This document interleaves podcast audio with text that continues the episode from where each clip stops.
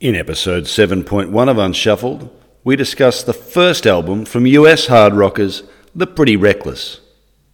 But first, here's Seven Planets.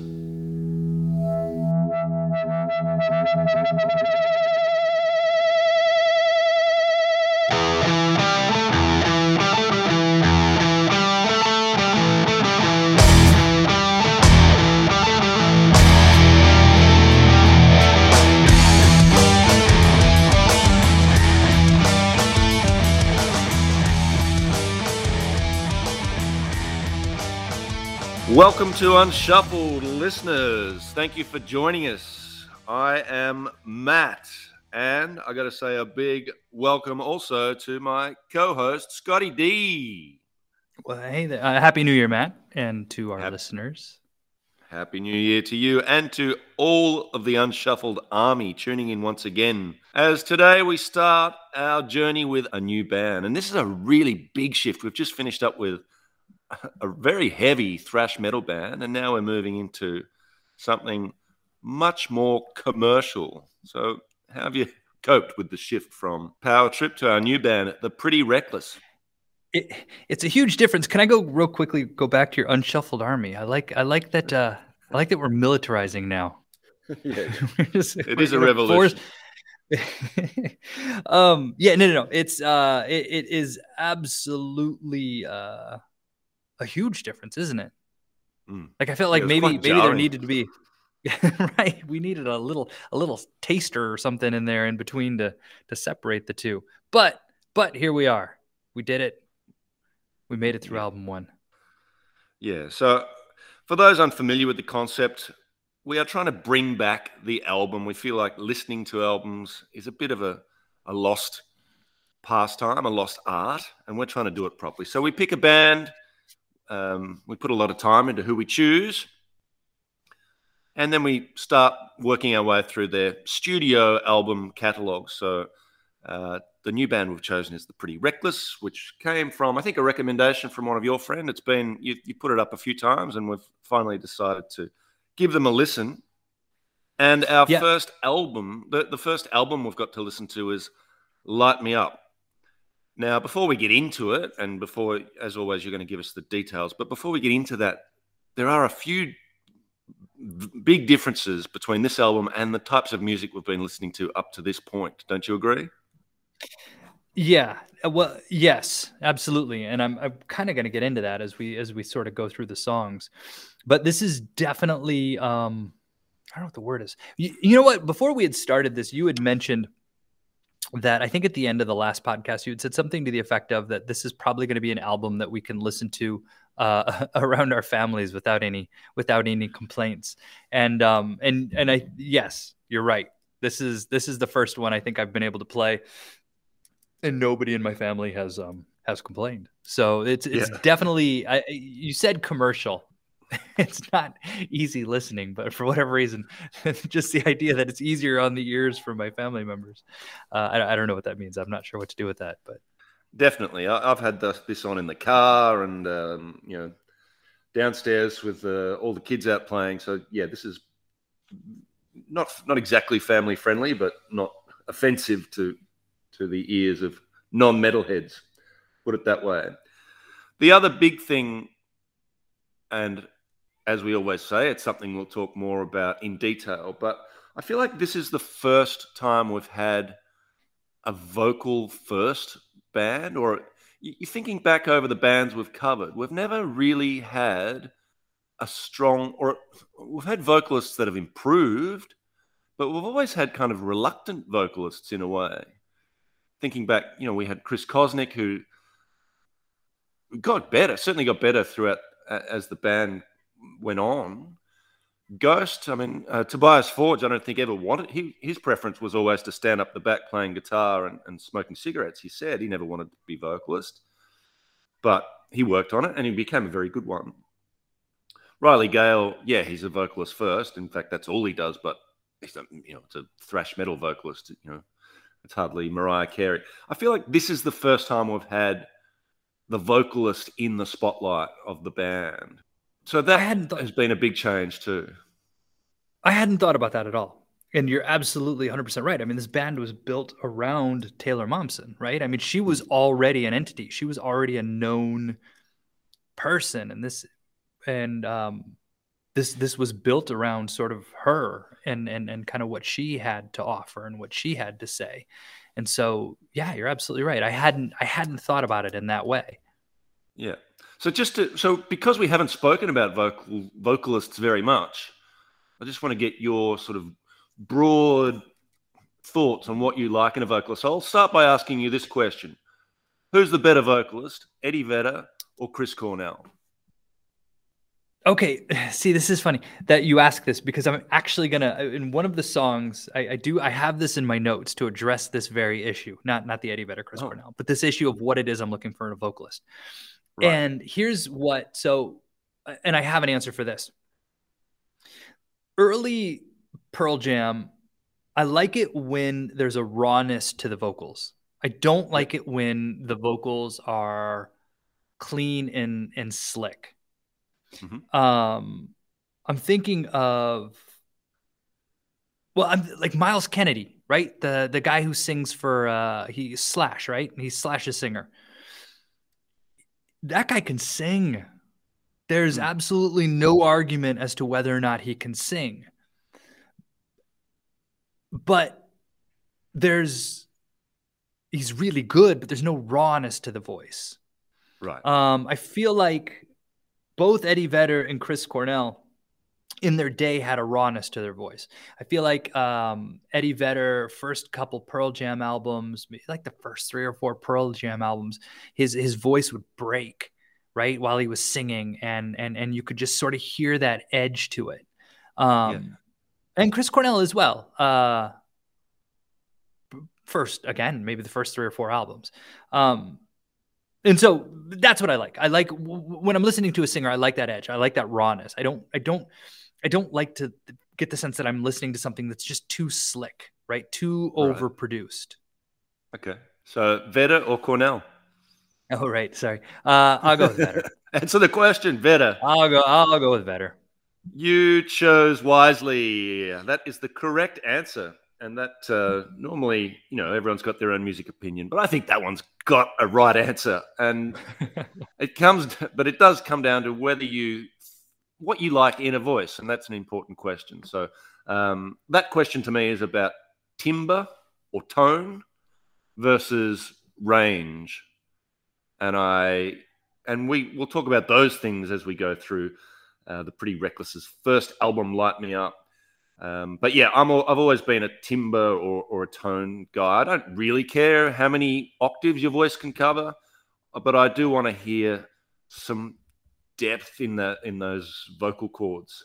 Some, uh, you know, which is why like Mark Lanegan to me just is the mm. greatest vocalist. Uh, you know, if I ever want to hear vocals, I've got on Mark Lanegan just to hear those. You know, the, the years of. Uh, whatever he's been through throughout his life, every every hard day seems to have got into his his voice box somehow, and it, it comes through on the recording. So um, that's what I'm looking for in a vocalist.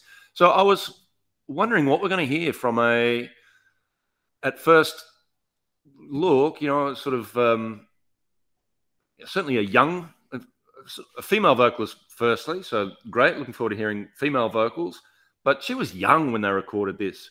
And I was wondering what we, you know, just what we're going to hear from a, what, 16, 17 year old female singer. How, what sort of tone and timbre are you going to get in a voice? Was she that, that young? young when they recorded this? She was young. She was not 18. Oh, is that right? Because isn't there a song yep. where she sings about being? There's like a song. I cannot. I didn't write this down. I was only nineteen. I was. I was nineteen. You were twenty nine or something like that. Yeah. So this is. Yeah. She wasn't yet nineteen. She wasn't 19 when she recorded this. Oh, I didn't. I guess I didn't realize that. Mm. Uh, anyway, let's get into it. You can uh, give us the details of the, the album we're covering today. So let's hear it. All right, here we go. Uh, so this one is it was released on August 27th of 2010 she it's she was signed to they were signed to Interscope Records, right? So a lot of the other bands that we've covered started on sort of independent labels, right? And we would watch as they would progress to the major label, usually like after the second or third album.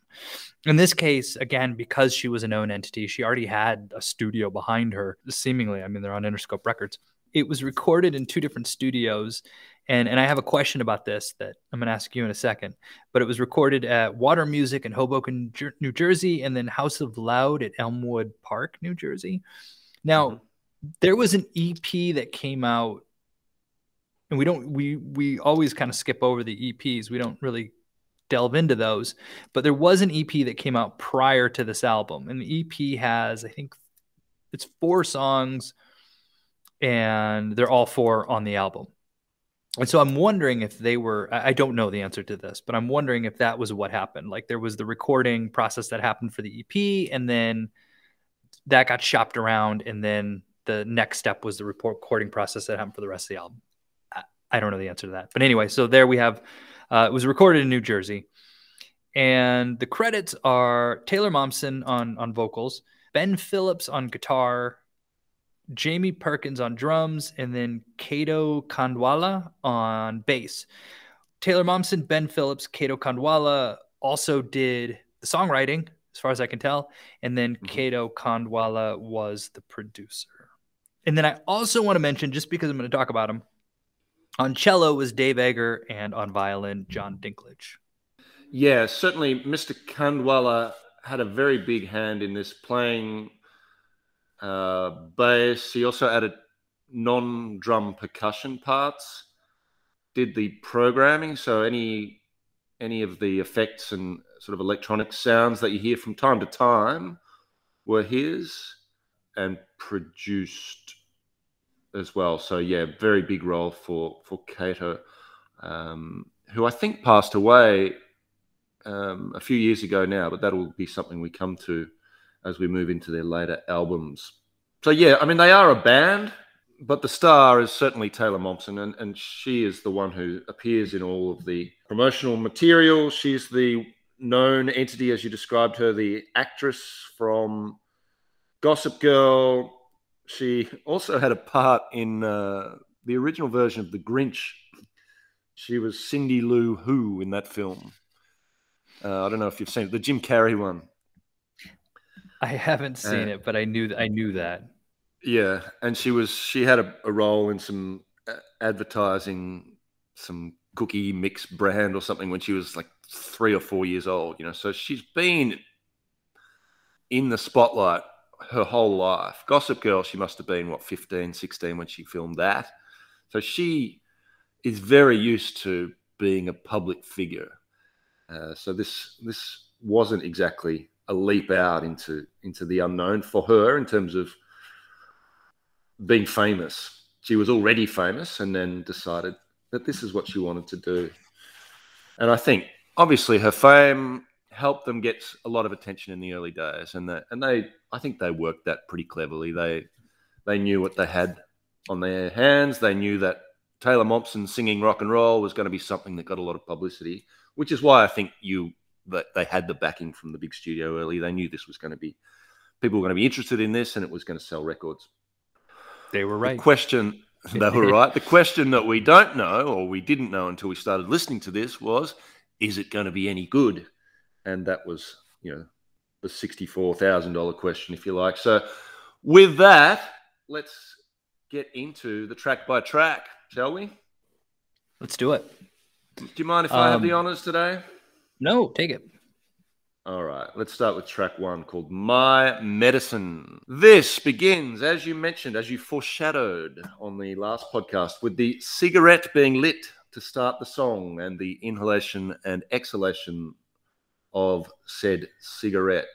Now, do you can you think of any cigarettes at starts of songs throughout music history? The one that came to my mind was "Rock and Roll Ain't Noise Pollution." ACDC had a similar sound effect in the start, but there are others. That can you think of any others? No, there have to be more. I can't think of any. Um, now, this is a really simple song, My Medicines. A sort of simple rising riff. I don't know what those chords are, but bling, bling, bling. You know, there's lots of space on this song and throughout the album for Momsen's vocals. The production um, stood out to me immediately. Beautiful, clean production. and some double tracked vocal effects, which give it a really spaced out and dreamy kind of effect, which is in keeping with the lyrics, I suppose. The this to me is a real statement track. You know, if you, are calling it my medicine, it's about someone um, who's supposed to be taking some sort of medicine, presumably for their mental health, and mixing up the prescription and having a, a sort of episode, you know, to state the obvious, but that topic in itself is a big statement. Like Cindy Lou Who is gone now. We're not we're not in that space anymore. So I think this was their way of saying no. This the new Taylor Momsen is here, and um, just giving us a, really rocking track. So and, and once all the band joins in, it's a really big sound too. A really nice drum sound and some some nice heavy guitars. So a statement track, I thought. And a single. And a single. Yeah, I mean you can just hear it. It's just got single written on it. Um, I really I, I really like her, her vo- I like her voice. There is a rawness to it. I like that uh, she allows it to crack for emphasis. Mm-hmm. This isn't like when I think of a a vanity project. I think of something along the lines of I don't know. It just it feels it doesn't feel like a vanity project. It feels there feels like there's a rawness to it. She's allowing her voice to crack. There the, the imperfections help to drive the song in that sense. Um yeah, okay. So I'm just trying to think of whether or not the imperfections are you know sort of scripted, but but at the same time, I, I, don't think so. There is this rawness to it, and there it feels like the, there's a tiredness in the way she's singing, and even a slurring, which adds to sort of like a, the authentic authenticity of of the subject, which is that you know here's someone who's had their medicine mixed, um, and there's this sort of uh, driving Joan Jett kind of vibe to it, but it, I don't know, and, and then it has sort of the the clean guitar, but behind the clean guitar, especially kind of it comes to the end and there's that dirty sort of slide sound that hmm. um I, I just I, I do like the way that all the sounds are kind of mixed together and it does give it that I, I guess rawness is going to be my word for this album. Even though but I, the reason I keep saying the word raw is because it is a very it's not a raw album. It's very well produced. Yeah. Um but it's it that edge is still there. Um, now we uh, will link. You're, you're going to lead, take us into the next track, but before before we do, I think five of the songs on this album have film clips, which we will link to in the show notes. This is one of them. Uh, the film clip to this is very not safe for work, so uh, a warning before you click on that one on your boss's computer. Don't, but the film clip itself, the film clip itself is a statement too. I mean, the you know the sort of naked bodies writhing on the ground in in um you know a sort of party or indoor setting. So again, the film clip is saying bye bye, clean cut um, Cindy Lou Who, and, and here's a new rock and roll star on the scene. So the next one is Since You're Gone. And with this one, I, I like how the bass comes through. Uh, I think the bass does, drives the song. Um, and he just kind of he in fact the way that he's like he's playing it or, or the way that it's being mixed or you you can hear him banging on it but then you still hear like you can hear the strings resonating. Hmm.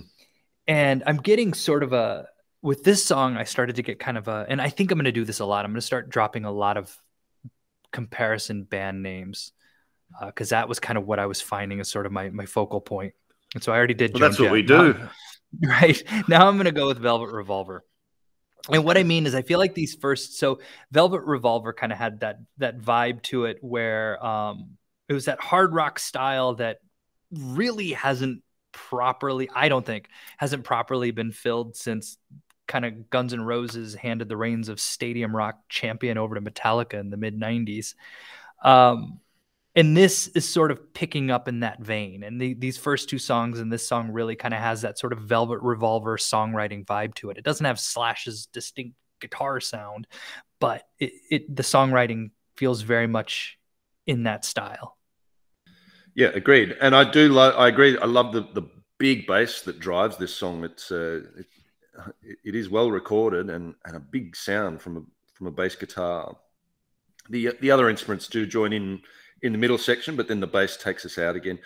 Uh, I don't have much more to add on the sound. The lyrics are basically it's a it's an I'm glad we broke up song.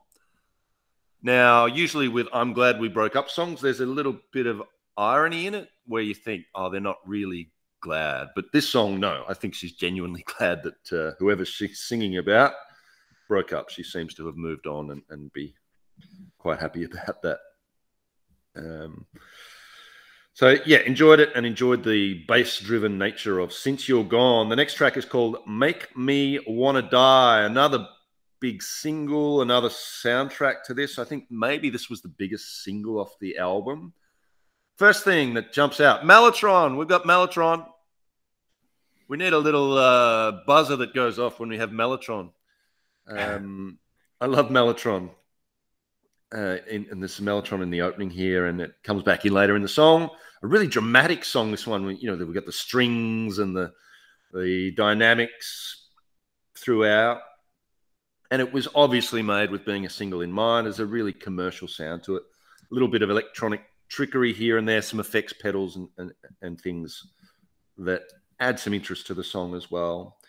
I have heard, and here's some here's some comparisons. I've heard Garbage, uh, the band, as a point of comparison for her vocals in particular, and this was the first song where I started to see some some uh, parallels with Shirley Manson from Garbage. There's a slow string section in this too, which I also really like. Really dramatic, kind of emo-y kind of song. This one and we get some lyrics which she started she starts channeling uh, Bryan Adams in the lyrics you know the uh, the I'd die for you uh, Bryan Adams section um, there's also some backing vocals some which for the first time is not her like it's not her double track but there's a one of the other band members contributes some backing vocals which we don't hear much of whoever it is um, doing those backing vocals but uh, I do like that that contrast with the male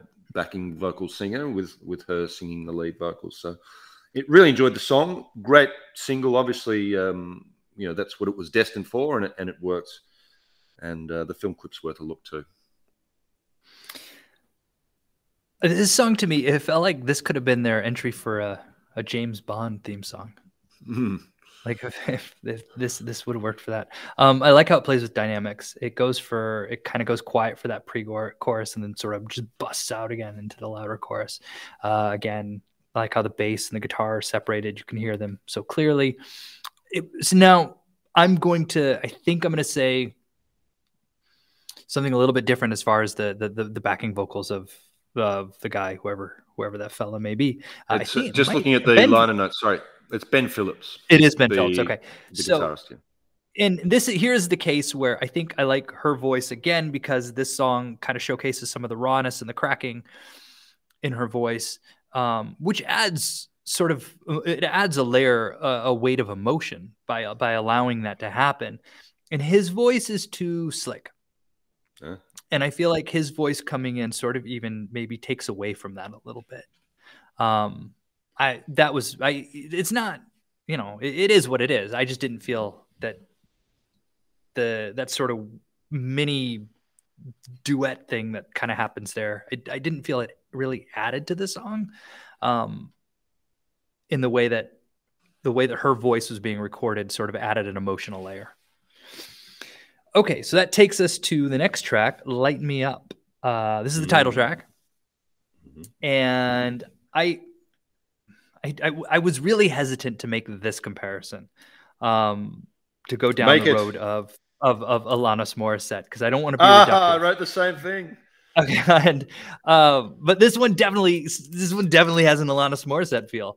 The Absolutely. the effect of the guitar, the verse, the cathartic opening of the chorus. Have you seen? I, I'm not going off on a tangent here, but there's a on HBO. There's a music box documentary about Alanis Morissette, and and I had just watched it prior to listening to the song. And so the fact that you made it tells me that's not like I was afraid that I was making that leap because I had just watched this documentary. Um, which by the way, you should watch. It's I I really okay. never knew much about Alanis Morissette. She's pretty funny. I had no idea.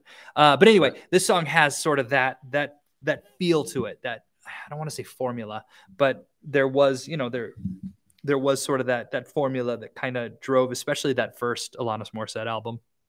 And this song sort of feels like it fits in in that vein. Hmm. Yeah, definitely Alanis Morissette. Any song in particular, or just just Alanis Morissette generally? Is it? You know what? No, but for whatever reason, I, is it? I think it's the. Is it? I'm confused. I'm con- conflating. There's the "You Live, You Learn" song. Yeah. Which one? That's the one.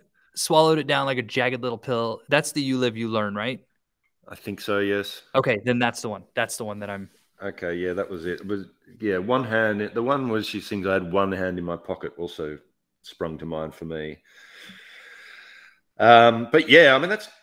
I don't think she'd be offended to have a comparison with one of the biggest and most successful and and you know Alanis Morissette's got a great voice, right? And there's no shame in that. I'm just I, no. I, I here I am taking a you know this 19 year old artist's first album and comparing it to another 19 year old artist.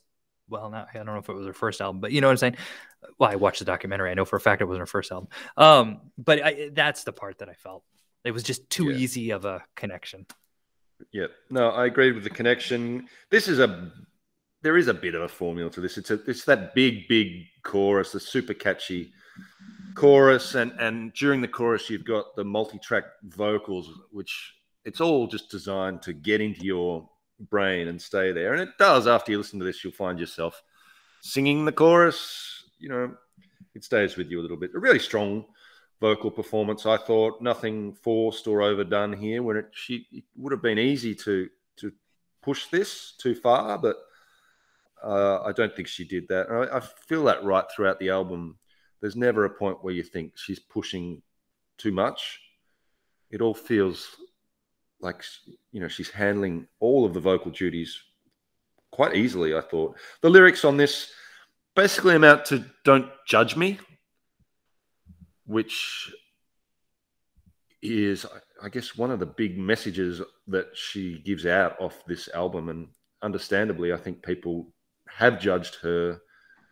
Um, and we'll talk a bit more about that perhaps later on. But yeah, it's basically a "Don't Judge Me" song, and it, and it really commercial and catchy song that reminded us both of Alanis Morissette. The next one, Just Tonight, is another, I mean, it's just big song after big song. This is clearly another one that's designed for radio play, video clip, all of that. Uh, it's a really, it's a bit of a showstopper, this one. Uh, it's a it's a single friendly cut another huge chorus in this. This one has a strummed acoustic intro. I love the acoustic guitars on this when when they're there. Really nice sound. The drum kit sounds great again. There's more strings on this in the chorus and and in the second half of the song. And I'm a sucker for strings. Love my strings. And um, I like the mix of strings and, and rock guitar as well um, the outro of this got really some beautiful string, beautifully recorded strings in the outro of this. It's a, it's a little short, perhaps this song. It's under three minutes, but it's good fun. And the film clip I'll mention again, even though you know we're listening to the audio, but it's a really emo film clip. There's blood and and she's dipping the roses in blood, and there's candles and things. It's you know it's very like one of those 2000s sort of emo bands that I never really listened to. What, what, what were they? My Chemical Romance and those sort of bands was the vibe I got from the film clip, and a lot from the song. So I think just in terms of drama and the strings, I think this was my favorite on the album. I really enjoyed this this song. It's a big, big production. We, I, I think we have different versions of the album. Um, there's a there's a European version. I, the only reason is is because so zombie wasn't the next song. No, I don't have zombie. I don't have it. You don't have zombie at all. No, no zombie. Oh, hmm. my track five is track called Zombie, which okay. I had. Where's, what's your what's your version? My version's the US version. There was a US version and a UK version. Oh, okay. And it, I, I mean, and, and uh, we should have talked about this before we recorded. Yeah, no, I didn't um, realize we had different versions. Wow. Uh, so, wait, so how many? Do you want to talk about have? Zombie? I, I can I've mention got... Zombie, but how how many tracks do you have? Ten. You have eleven. Oh, I see. I have eleven. Okay. All right. All right. All right. All right. Um, um, talk us through just tonight because I've just spoken about it. Then give us yeah, a little yeah. zombie interlude, and then we'll come back get back on the same page. It's weird that you don't have zombie though, because all right, yeah, yeah. So just tonight. So you know the band? There's this band, um, Imagine Dragons, and and I've seen film footage of this, and and I think the lead singer fella he has like a a, a big kind of like just a big massive marching band bass drum, and he comes out to the front of the stage and he's just banging on this bass drum, and I think they have like I don't know like glitter stuff flying off it for you know, whatever effect. And and it's like it's just kind of this big kind of primal pulsing thing, and the audience just goes crazy for it. And this song had that feel to it for me. It's got like this big chorus that swells and and I could just imagine her kind of out there with that big bass drum, right? You know, as it kind of moves into the chorus and banging on it, and, and, sort of the the live video of the of the people holding up their phones and singing along with their kind of their eyes closed and tears coming out of their eyes and glitter just blasting out of this drum. It felt like a huge sort of just massive production number to me on like that you would see, you know, they're going to close shows with maybe. Um, and I agree. I like the. I'm not usually a huge fan you know what I don't like? I don't like mock string sections. I'm not a fan yeah. of the the synth string section, right? The one that's sort of that keyboard driven synth. And I and I when I first heard this, I kind of thought maybe this was going to be this was one of those. Um, but we got we got Dave and John there, and so I think I think that this is authentic, and and I do like it when it's kind of naturally mixed in, and I think this song does do that. Um, I can just briefly with Zombie. For me, it's track five, and like the one thing I said about, which is why I think it's weird that you don't have it, because one of my notes is I imagine after they recorded this song, they just sat down and said, "Well, that one's a hit." It just has all the makings of it. Um, does a good job of playing with dynamics. It sort of weaves in and out of the quiet bits with the loud. It's just it. It feels like a monster hit, which mm. is why wouldn't it be on the European version? Better. Huh. All right. Hmm. So now, should I jump into Miss Nothing, or do you want to do that one? Yeah, take us into Miss Nothing. Okay. Uh, just um, before you do that, though, the the lyric I've got the lyrics, so I've got the CD version of this with the lyrics printed. Miss Nothing has nothing printed for the lyrics; it just says censored underneath. So there you go, just a bit of trivia. Huh. I wonder why that is. Yeah, I didn't pick up on any swearing. I think maybe if you if you really listen hard and use your imagination, you could maybe she's mispronounced, um, misconstrued in a way that uh, sounds like there's a swear word in it. But anyway, I well, it wasn't swearing. I was curious. Like, I feel like she plays with where she says, "I miss nothing, I miss everything," but then I feel like mm. sometimes she says, "I'm," like I am miss nothing. I miss everything. Yep. But then other times she says, I space miss nothing. I hmm. space miss everything. And I feel like there's a play on that on whether, you know, she's identifying who she is versus what she does. Um, yeah. it, the song has, you know, it's got, it, it feels very Green Day, doesn't it? Am I wrong there? Yeah. No, it, I, it has sort of that, that Green Day feel to it. Um, mm. it, I, it's got nice Christmas bells. Those were nice. Uh, I think that this one was a, a, hit in the UK, I believe. I don't think this one registered in the US, from what I sort of read. Um, it I, this is not to when I wrote this. This felt like the right thing to say. Uh, I don't know how to describe it any further, but it feels like what a track seven should feel like. It just it, when I heard it, I was like, yeah, this is this is a track seven. this is what a track seven is supposed to sound like. Yeah, yeah, yeah yeah, I don't have a whole lot to add on the sound. I, you know, it's bass driven mainly with the the guitar used more for stabbing effect. So the bass has a big role on this song and this album generally. The lyrics are very clever. I don't know why it was censored. I, I like the play on words you know, using that word miss in, uh, you know, it's a sort of clever play on that. And some very, some quite dark lyrics. You know, the chorus, as I watch you disappear into the ground, my one regret is that I never let you down, or something like that. Like, that's dark. Mm. And, um, you know, I, I, think the lyrics in that are good. It's a shame they're not printed for whatever reason. But I like the song. Uh, the next one's called Going Down. Now, where would a rock album be without an ACDC style double entendre? Although, um, having just spent a week and a half revisiting the ACDC CDs in my collection, they they actually gave up on the double entendre about about 1980. They they moved into the single entendre from that point onward. Um, I think I, that was I, that, that wasn't an original thought. I read that in a review somewhere, but I think. It, what you mean, "Mistress for Christmas" wasn't a metaphor for something? No, in fact, reading that was about Donald Trump. Uh, um, that was written with Donald Trump in mind. So he was making. Wait, "Mistress for on, Christmas" was? Yeah, it was written about Donald Trump. And, Wait, so there are layers. What are you talking about? yeah, that's as deep as it goes. it, it's not exactly an onion. The the ACDC lyric lyrics. Um, I, I, feel like I'm dumber a, a week and a half after after revisiting my ACDC lyric, my ACDC CDs. I, I feel like those lyrics weigh you down after a while. Uh, which is why, like, they're pretty reckless in comparison. You know, it's like uh, it's like Wordsworth. Um, the, the lyrics on this are pretty good. I, I, must say on this on the, the Pretty Reckless album, I, I, I think they're clever and and at times really dark. And this is no exception. Going down, you know, despite what you might think reading the title, it's actually a, a, a murder confession. And she's not showing much remorse about having committed the, the murder either. So it really is a dark topic to, to sing about and um, very cleverly done, I, I, I, think. So yeah, I it, it, it's a smarter song you, than you might think by reading the title.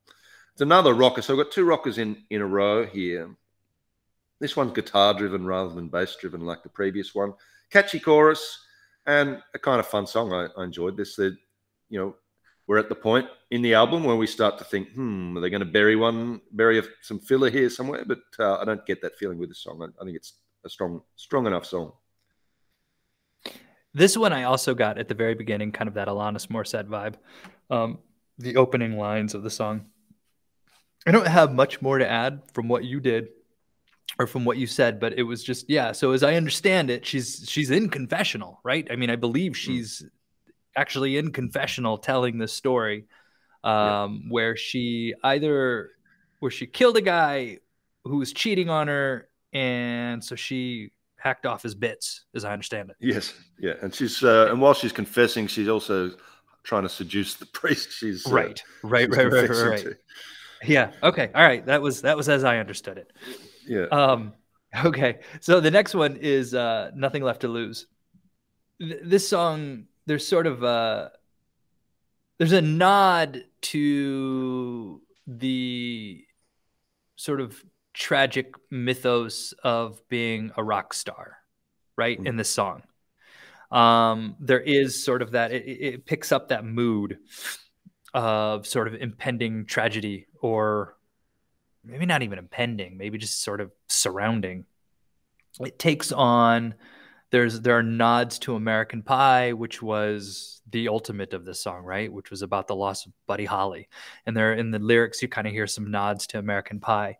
Um, there are references to to Elvis. Uh, I, I want to say there are references to Cobain, um, but I'm not actually thinking of what that is right now. But I'm almost positive that's there too. Um, it's not. I mean, it, it is not terribly subtle. It's it's kind of that seems to be is what I got what this song is sort of about. Um, and again, we have the strings. Yeah, it's a sad song. There's a bit of a country and western kind of twang to, to this, and you know, it's you know, sad country music is is is great. So I got a little bit of a vibe from there. The other band that I um, that came to mind with this one was Oasis, and they were covering Oasis songs around the time of this album's release. So if you look back at their set lists, you know, in around 2010, 2011, they, they often threw a, an Oasis cover in. So the song, the obvious one here was Champagne Supernova. And um, yeah, there's some tambourine in the chorus that added to the Oasis vibes. You know, you, you think of um, the Gallagher boys, uh, you, you, know, tapping away on the tambourine. Liam was um, in today's uh, New York Times crossword. oh, really? For any, anybody who's filling that out right now, spoiler alert. okay, all right. Um, but yeah, you can imagine him up the front tapping on his tambourine. Um, I like this song. It's a it's a nice sad song, and I, I think the lyrics are eh, not subtle, but still dark and and effective. Now, we also need a buzzer when we feel like we're getting some filler or a lesser track, particularly in the less second half of the album. And I think the next track for that has that role for me. Factory Girl. Uh, I like the way they mix the, the faster and the slower tracks on this album. This is a faster one. Big drum heavy lead into the chorus. Sort of 80s hair metal vibe to this. You know, there's some there's some hand claps wow, you know, just hand claps. I, I guess that this is designed to to uh, work in a live setting. We got we've also got a double entendre alert here. This one's a little more obvious and a bit too cringy for me. That whole bit about letting you in through the back door. I think I was like, oh, I don't know. Leave that stuff to ACDC we've drawn a lot of comparisons to different bands. This one for me was Transvision Vamp and Wendy James, you know, the song I Want Your Love. And there are some similarities with her voice and Wendy James's, that that rough edge to it, which again, I'm sure she wouldn't be offended if to hear that comparison being made. So this had an, a, a bit of an 80s vibe to it and and somewhere between hair metal and Transvision Vamp, but not one of my favorites here's another one where we so for me this is the last track on the album factory girl. Um so you must be your last track right? Yes. Okay. So on the us version those are flipped. And so all my notes about this well all my notes i didn't really actually have much uh, to say about this one. But my notes were along the lines of i do i like how this sort of bookends the album right? They, right. they kind of start with this mid tempo rocker and they finish with this mid tempo rocker. And they kind of bring us in and out on the same sort of on that same vibe. And, but that wasn't the case with the version you listened to. Um, but I feel like this song, as far as calling it filler, um, I feel like this is, is one of those songs that's just, if you were to ask the band, it's probably just a lot of fun to play live. And yep. so I imagine this is kind of one of those. This is a song. This is a song for the performances, not necessarily for the album. Yeah, and you could stretch out that hand clappy bit. You could get the audience involved there, and yeah, of absolutely. course, yeah, yeah. Um, and then so then I guess that leads us to your last track, which is you. Uh, yes. My track ten. Uh, again, we have the strings here, and it, it, this song. There's a simplicity to this song with the guitar, the violin, the cello, uh, the way that they play together that really works and and, and I mm-hmm. like how it works. Um, it's it is it's the uh the, the cello player is guy is Dave Eggers and I'd mentioned him earlier and he it's worth noting played on um Esperanza Spalding's Chamber Music Society which is really good and then he also played on Frank Ocean's uh Channel Orange albums so this this the the their cello player he's he's made the rounds. He's a guy. Um, but I, I like this song. I do like this song. I like that the simplicity, and I feel like this actually is a better way to end the album than Factory Girl. Um, yeah. I, I I think that this is a much better closer than than Factory Girl was. Yeah, that was my comment that it's a really nice way to finish the album. Hmm. Um, it is a great showcase for Momsen's voice. This one, she doesn't yell here, and she doesn't yell anywhere in the album it's almost effortless, which I think is the mark of a of a great vocalist. Um, speaking of documentaries, my wife and I watched the one on Nina Simone that's on Netflix a couple of weeks ago, and you know, I, I, can recommend that one to you. and if you want to hear effortless, like Hmm. just just pure, it's you know just a pure voice. Where it's never really she never really has to. Seems like she's trying. It's just that's just her voice, and I, I get that same feeling with with Momsen. So, um, pretty high praise overall for what we've heard so far, particularly Taylor Momsen. And um, Yeah. I think that you know I'm getting some pretty positive vibes from your end, and, and certainly from my end too. Well, I, I think my positive vibes are also that I, I get the sense that like what I'm hearing here is going to get better. And and this happens. I mean, every time we do this first album from a band, there's the I mean, there's a reason that we've we've heard things about these bands. Like we know going into these bands that they're I guess the only one we really Pale Gray Lore we weren't terribly sure where that was going. Um but like there's the sense that I can definitely see the groundwork for where this is going to get better, right? Where the next couple albums are going to be uh, better than this one, I guess, is my assumption. Mm. Overall, I must say, I was pretty skeptical going into this. And my skepticism wasn't helped when I got the CDs and opened them up. And, you know, the first, I'll hold it up to you, but the, the, the I mean, the front cover is not something that is particularly great. We didn't discuss uh, the photographer there. It's Lauren Dukoff is the name of photographer who on the cover of this. She's also a known entity. Like she's done a bunch of stuff for Adele and Yeah, just so she's also a known. factor. yeah, yeah. Big a big name in in music photography and, and rock and roll in particular. Um, the cover's got a little girl holding up a a Zippo lighter, and then in the center, it's got the back of the girl as she walks up an alleyway. But on the back of the, the CD booklet is a picture of Taylor Momsen. I'll hold it up for you, wearing fishnet stockings, suspenders, and high heels. And I opened it up and I thought, man, what am I getting into? Like, what is this? Um, I don't remember opening an early Pearl Jam record and, and getting Eddie Vedder in his in his lounging around in his Calvin Klein's or, or and so that was my first thought. It's like this is unnecessary. Why do we feel? And, and I thought, is it is she being exploited? Is it you know is this the record label making a dress this way?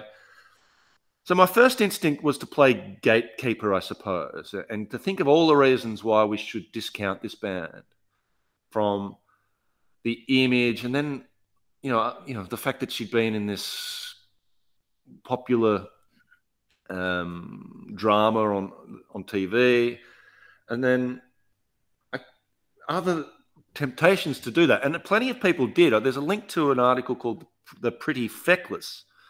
which was in Decibel about the time this album came out, basically just bagging the hell out of the whole image that she's putting forward and the, the magazines and things that put pictures of her, you know, dressed provocatively on the front cover. So that was one temptation of. It was to say, we don't need this image. She's good enough to sing without it. Why are they doing this to her? But I, uh, listening to her interviewed, I don't think I, I, think it's just who she is, and I don't think it's my right or anyone else's to say you're. And and a lot of the lyrics you read, she writes it like, "Don't judge me," and I think you have to put that aside. Whatever your thoughts are, you have to put it aside and just focus on the music. And there's other things that popped into my head that, that where I was tempted to say no, it's not worthy of of for whatever reason. Like one of the thoughts I had was, what can a 17 year old girl, you know, what experiences she had that she's going to share with her audience? How are these lyrics going to mean something? But then I've just spent a week and a half listening to ACDC. What did they ever say? What did? Why do you have to say something meaningful? And I think there's there is some meaning in these lyrics, even at such a young age. I think she wrote them, or at least, or, you know, so she's already got things to say. And I guess growing up in the spotlight gives you that. You you tend to get judged, and you and you you know you react to that. Um, so you have to put all of that aside. there was the other thing was the commercial sort of nature of some of the songs, and again, I'm not averse to listening to stuff that sounds good and, and works in a commercial setting, and you know I can happily listen to the radio and say, yeah, great song, great song, and we spoke about some commercial compar- commercial commercial artists uh, as comparison, and, and I don't think the band loses anything for trying to sell some records. So you know I, I don't have a problem with that. So I think part of the challenge for me as a listener was to put all those preconceptions aside and just focus on the music. And when I was able to do that, and it forced me to, to do it, uh, I was able to say, yeah, I enjoyed this. It sounded great. I love her voice. She's very much the star of the band. And one of the things I really liked about the band was the fact that the other artists know that she's the star and it's they are very good at giving her the spotlight giving her a musical platform in which her voice can really shine. And at the end of the day taylor momsen is the star of this band and her voice is great. And uh, for that reason i enjoyed it. There so there's a lot to unravel there. Um yeah. So with regards to to Taylor Momsen, with regards to the Pretty Reckless, with regards to album covers, uh, I don't. I'm I don't know. I don't know who who's I, I, assume that the the puppet master behind all of this is Taylor Momsen. That's that's my uh, that's I'm operating under that assumption. If that's the case, then I'm of the yeah, you do you. What, whatever you wanted, you do. Go ahead. It's your it's your thing. Uh, run with it. If I'm if I'm interested, I'll follow you. If I'm not, I'll go somewhere else. Um, I hope that's my hope. I hope there's not some sort of Svengali behind all of this that we're gonna, you know, we're gonna find out in ten years' time is you know, for whatever reason. I'm my I'm operating under the assumption that this is this is Taylor Momsen is is driving the bus here because the, the, what you just showed me that for as far as i can tell is the most clothing that she wears on an album cover. Um, which again if if if if this is her bus that she's driving then do it. Go do do what you got to do. Um, if there is some and see this is where it's because if there is some sort of like sleazy older Svengali behind this the scenes who's who's pushing this, well then it doesn't feel as okay. But I I don't know that to be the case. I assume this is her. So okay, so walking from that, uh, the other thing about the band, this this came up in the Alanis Morissette uh, documentary where she had talked about there was all of a sudden as they were touring there became a bit of a power struggle where somebody she didn't say doesn't name names but a couple other people in the band started to kind of want to run with their ideas and their projects and she kind of had to pull everybody aside and say look you're touring with Alanis Morissette that's the name on the album so yeah. right, and, and it makes complete sense. And I think you're absolutely right. I think by the fact that like Ben Phillips, who I I think we're going to go on to see that he plays on every album, um, there's clearly not that uh, power struggle, which I think mm. will make it work.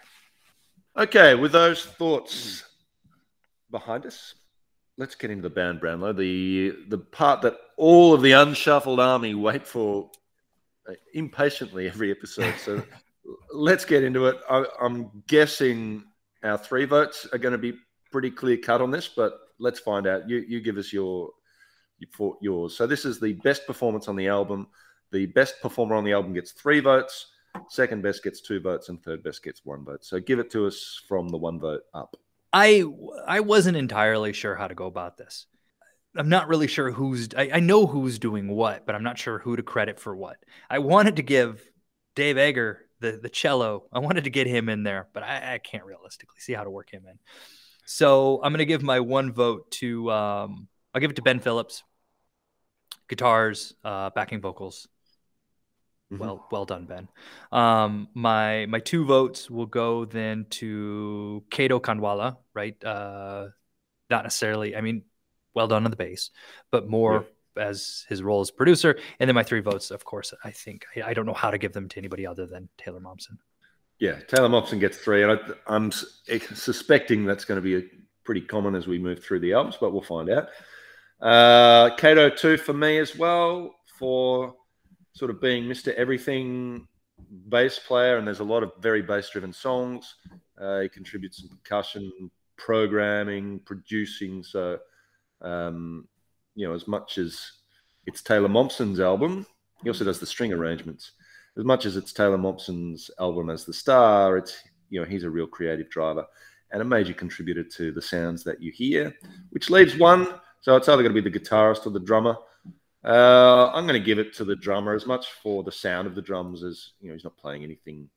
You know he's not uh, Mario Duplantier here, but uh, you know the drums are effective and they sound great. So the drum tech John Cohan plays a big role in in the sound of the drums, and um, yeah, I think they're just very effective and some nice little cymbal details here and there, some nice hi hat work. So well done, uh, well done, band, and well done, Taylor.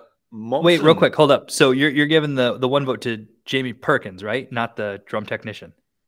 Yeah, no, the the the, the player of the drums. Okay, is all right, Jamie all right. Perkins. He gets the one vote, not the technician. As much as got the it, technician played a pretty big role. I, you know, I, am just realizing now that I, I was under the impression that Jamie Perkins, we were just going to see him in, on this one album, and then, and then he was going to be gone, but he's not. Uh, Ben Phillips and Jamie Perkins, they're they're there for throughout. Yeah. I don't know. I just had this revel- revelation right now. Well, you think you're a these the band, the other band members are much older than her. I think they're in this sort of late twenties or or even older. And I imagine they've been doing the rounds and and battling away, trying to get a break, and then all of a sudden this this sort of household name star with this incredible voice just lands um, you know, among them. And, and of course, you're going to go along for the ride. I, I, I can't imagine we're going to have any ghost like or Alanis Morissette like rebellions, as you said. So um, I think these guys are pretty happy to let her have the spotlight and just to, to go along for the ride. They're, they're, excellent musicians, all the same. Yeah, no, agreed. I agree. Absolutely. Okay, so we're expecting further growth, more of the same, but um, you know, further musical growth on the next album. Um, but we'll find out. Uh, the next one is which one's the next one? I don't know which order they go. The next one is Going to Hell. Going to Hell. So yeah, you got any major expectations? You're looking forward to it? There's, I mean, there's four years between Light Me Up and Going to Hell. And so in the band member, the band, it looks like so we're gonna get a guy by the name of Mark Damon is gonna join the band in 2010. So it must be when they went out to tour, they put that band together, and that that band that learned to tour and play together for four years is the one that goes in and records the studio the album. So I'm definitely uh, I'm definitely curious to hear. Like I think I think we're gonna hear some Im- improvement kind of in, in in what's being done. Okay, oh, good. Oh, something to look forward to.